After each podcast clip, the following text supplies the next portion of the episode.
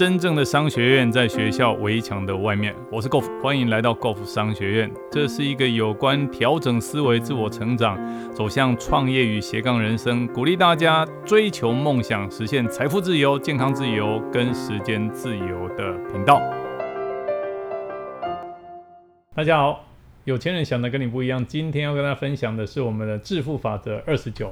二九在讲什么？他讲说，除非你能管理你现有的一切，否则你不会再得到更多。这个章节讲的就是我们前面有讲到，人的收入再高，创造出来的这个转投资累积成的这个总金呃总净额，就是我们的身价哦。有钱人的身价再怎么高，更重要的观念是我们要学会管理我们的财富。这就是我们致富二致富法则二九在讲的，如何管理我们的财富。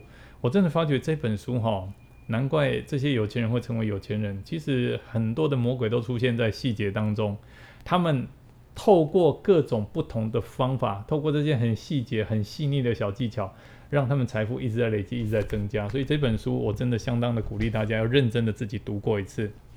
那这个章节在讲哪些呢？除非你能管理现有的一切，否则不会再得到更多。他讲了三件事。第一件事情，他讲说有钱人非常会管理他们的钱。哦。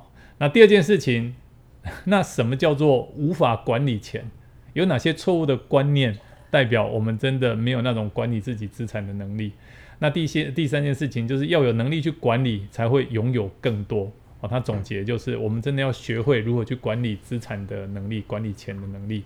好，这讲这三件事，这就是我们的致富法则二十九。那我现在来跟大家讲这几件事的重点。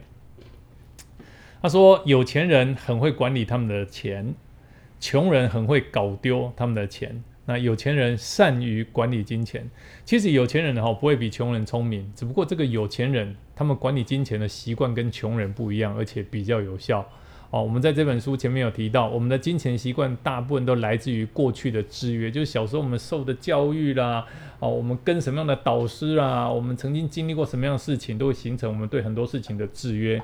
很多人小时候真的穷怕了，他们对于钱有一种发自内心没有钱的恐惧。哦，所以如果我们不没有好好的管理我们的钱，哦，我们很有可能就是被过去的习惯所制约，变成不会管理钱的人。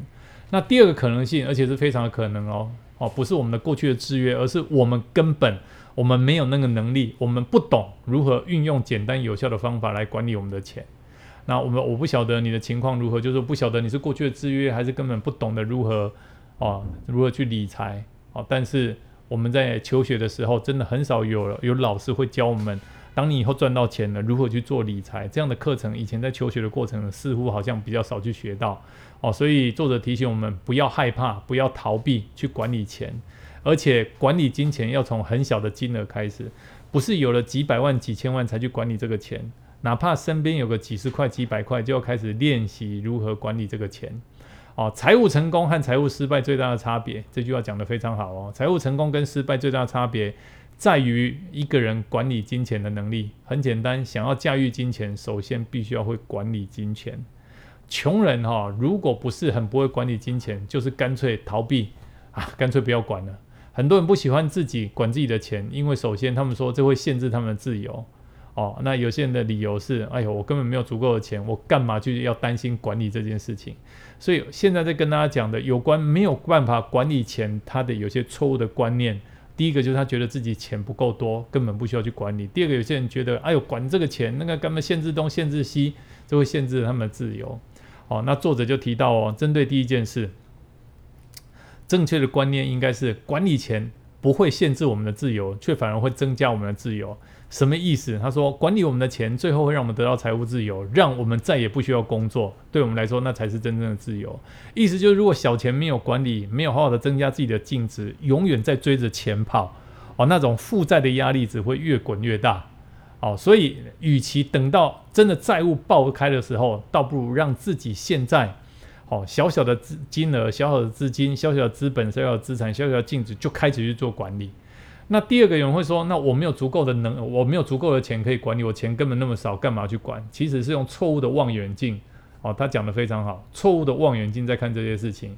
与其说等我有了很多的钱，我就会开始管理我的钱，事实上是等我开始管了钱以后，我才会有很多的钱。这两个思维逻辑是不一样的，因为人不理财，财就不理我们。哦，所以作者点出我们没有办法管理我们自己资产、管理金钱错误的概念。第三件事情，作者提到说，有能力管理才会拥有更多的金钱。哦，他曾经说过一个故事，这个故事讲得非常好。他说，我们跟一个五岁小朋友走在街上，那我们一起走进一家冰淇淋店，那我们为小朋友在脆皮甜筒装了一球冰淇淋，因为他没有杯子。走出店外以后，小朋友这个小水滴啊，充充满了冰淇淋，突然间啪的一声，这一球冰淇淋掉到地上，这小朋友开始哭。所以我们又走回店里，准备再点一克。这时候小朋友发觉，哎，三球冰淇淋，他刚刚拿的是一球，拿到外面掉到地上了。他现在看到一个三球冰淇淋，他说。我想要点那个三球的，你会怎么跟他讲？哎，拜托你，你连一球的冰淇淋你都拿不好了，我点三球的给你，你不是砸得更烂？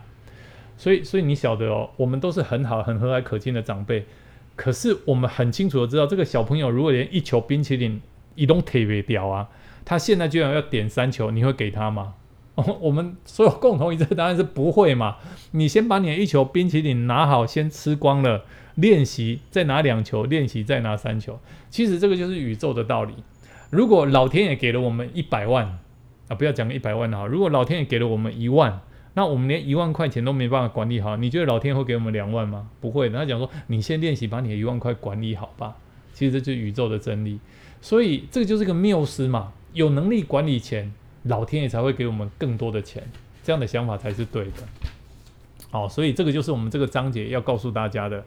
我们必须培养出可以管理小额金钱的习惯跟能力，才有机会赚到大钱。但记住，我们是习惯的动物，所以我们管理金钱的习惯比我们拥有金钱的数目更重要。这个章节告诉我们，好，这个致富法则二十九，有钱人很会管理他们的钱，穷人很会搞丢他们的钱。所以，请大家开始学会，哦，哪怕现在只是小小的金额，从现在开始学会管理我们的金钱。今天的分享到这里，暂时告一个段落。如果你喜欢我们的节目，欢迎订阅分享。如果你对于我们的内容有任何的问题，欢迎留言，我们一起讨论，共同成长。